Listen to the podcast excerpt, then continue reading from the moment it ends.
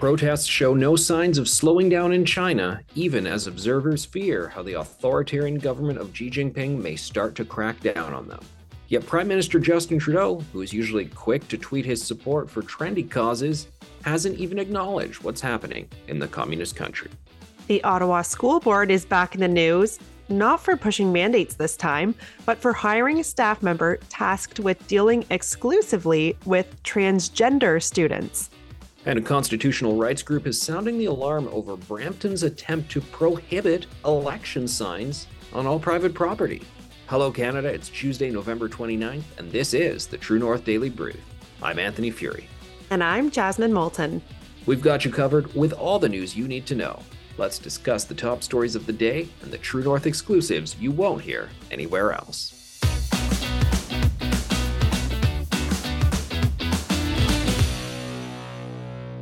Protests continue to flare up across China, unlike any seen in decades. Regular people are taking to the streets and calling for an end to COVID lockdowns and restrictions, which are unbelievably still going on. The protest began as a response to the news of people dying in a fire in the northwestern city of Urumqi after extreme lockdown measures left them unable to flee the burning building. But they have since turned into all-around protests against the authoritarian regime of Chinese Communist Party leader Xi Jinping. China is notorious for cracking down on protests, and so far there have been many arrests, and authorities have forced people to delete social media images of the protests from their phones. Observers wonder what will happen next, though, as the protests don't appear to be slowing down. It hasn't gone unnoticed, though, that Prime Minister Justin Trudeau and the federal Liberal cabinet have been silent on the protests. Trudeau, who is known to tweet his support for many causes, has yet to acknowledge that these protests are even going on. Instead, the government has been focused on pitching their newly unveiled Indo-Pacific strategy, which discusses the need to pivot away from China and towards more like-minded nations, including Taiwan. Defense Minister Anita Anand, while talking about the new Indo-Pacific strategy, did say during an interview on C B C Monday that Canada does need to, quote, challenge China. Here's what that sounded like. As I've said before, we are eyes wide open on China. We need to challenge China in certain areas, and we also need to cooperate in certain areas, and that's exactly the nuanced strategy that we will continue to deploy. In the military area, we are cognizant that China has undertaken some exercises which are perilous for our R C A F pilots and crew. And in that response, in respect, we have to be very careful and call out behavior where the risk of life is clearly present. And I have done that, and we will continue to make sure uh, that all protections are in place for the R C A F, which are simply in monitoring U N sanctions under Operation NEON. Jasmine, first of all, it's quite something to see these protests continuing for a number of days, and to the degree that they have had, the number of people pouring out onto the streets. And I'm sure these people know the potential danger they face because China generally just does not tolerate this sort of thing. Exactly, Anthony. And it's one thing to protest here in a country like Canada or to our neighbors in the South, but you really are putting your life on the line to a certain degree to protest these issues in China. So those people are showing a lot of bravery, and it's been interesting to see the effectiveness of some of their tactics. For example, some of the people are just holding up blank pages of paper with nothing written on them, which is quite a loud statement in itself. They know that if they were to hold up these pieces of paper with writing on them, of course, they'd be censored. So a blank page says a lot more than perhaps words might. Yeah, incredibly powerful stuff. Is it fair game to criticize Justin Trudeau and other politicians for not acknowledging this? We know we often hear the world is watching and refrains like that when the international community wants to say that they are paying attention to potential abuses happening around the world. Should we expect the same thing to happen here, or should we understand that there's some calculated reason why Trudeau, at least so far, is remaining silent? While it is fair to a certain degree to say that Canada has to be diplomatic in its dealings with large trading partners, it is fair to criticize this government that loves to virtue signal and loves to say that they stand up for human rights. But clearly, there's a lot to criticize about China, and they've been very, very silent on this issue. Although it is interesting to see them speak out on the Indo-Pacific strategy quite a lot, basically signaling that they do want to drift away from China, and they have talked about the decoupling. So at least we're not in that situation where Trudeau was back to going on about admiring the basic dictatorship. Now he does seem to recognize that uh, there's less to admire than maybe he first thought.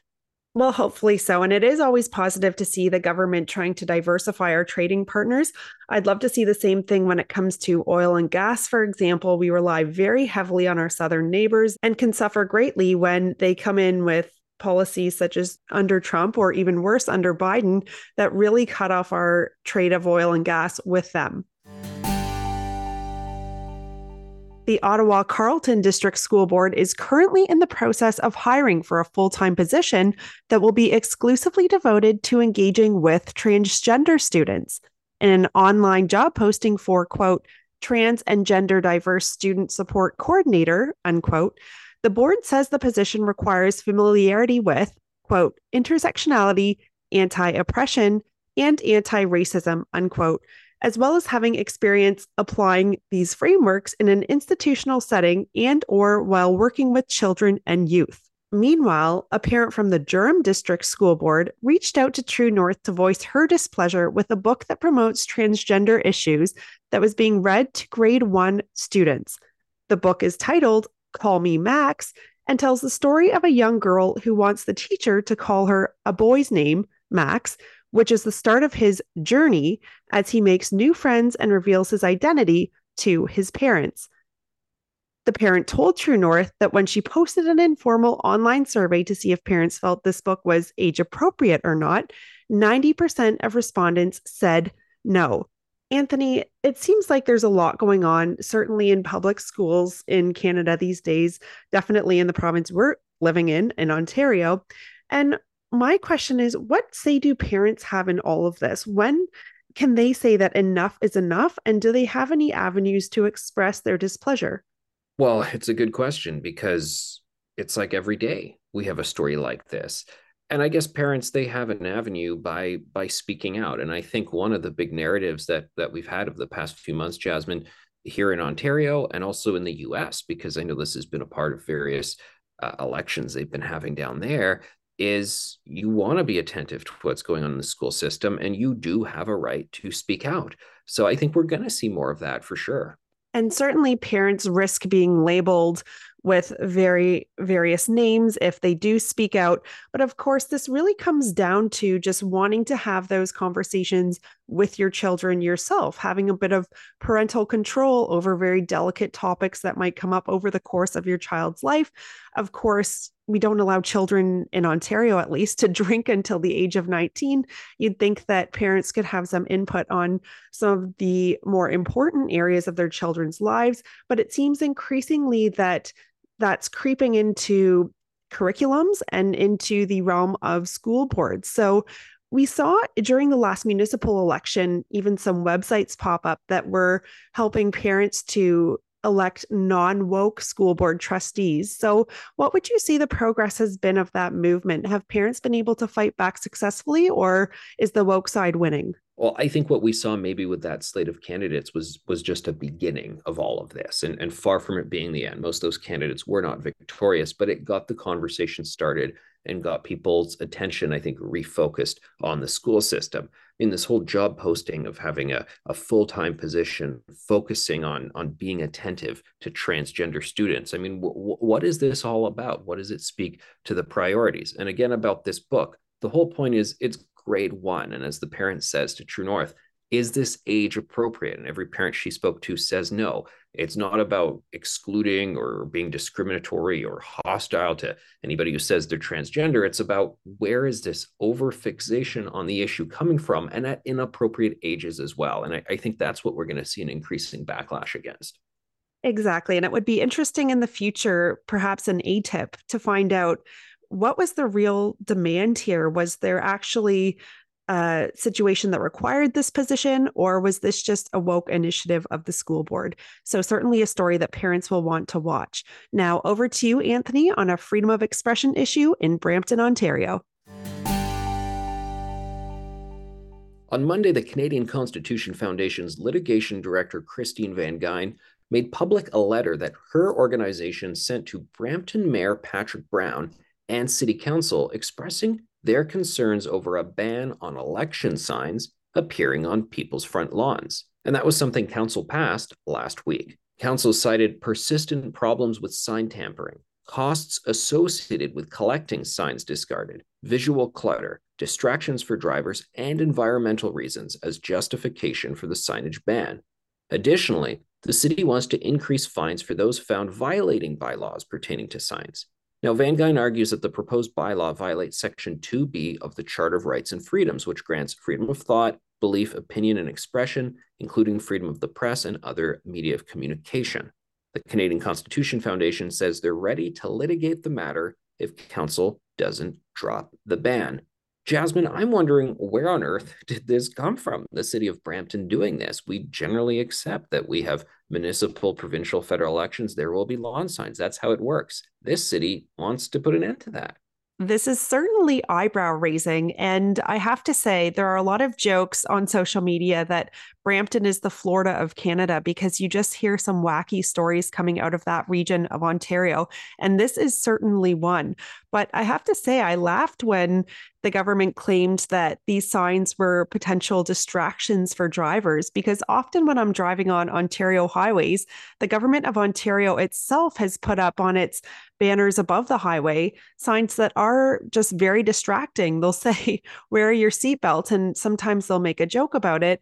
But it's like, I've spent now three or four seconds reading this sign and I haven't had my eyes on the road. So there doesn't seem to be a lot of logic behind this, Anthony. And I'd be very curious as to some potential political drivers behind the decision. Now, I've thought the same, because some of those signs are quite long and sometimes they're like two-parters, so I have to wait for the next part of the sign to load. And you really do look at those things for, for a great amount of time. They are, they are not that safe indeed. And good point about Brampton causing a lot of eyebrow raising to go on. Uh, Mayor Patrick Brown got a lot of, I think, positive support from some people for being the one mayor to stand up over, uh, to stand up in opposition to very excessive COVID rules. That all ended, and then he was running for the Conservative leadership, and there was much drama about whistleblowers at City Hall making allegations against what was going on there. And, and it really has just been a mess in terms of the degree that uh, the city of Brampton municipally has sort of an outsized uh, prominence in, in, in some national news coverage. That's exactly right, Anthony. But this is pretty basic. I mean, election signs are democracy one oh one, certainly in this country. So that seems like a pretty far length to go, even for the Brampton mayor. But I really respect and admire the work of the Canadian Constitution Foundation. So it will be interesting to see if this does actually lead to litigation. That's it for today, and don't forget to check in at w w w dot t n c dot news throughout the day for all the news you need to know. And if you're able, please consider supporting independent media at donate dot t n c dot news. Thanks for listening, and have a great day.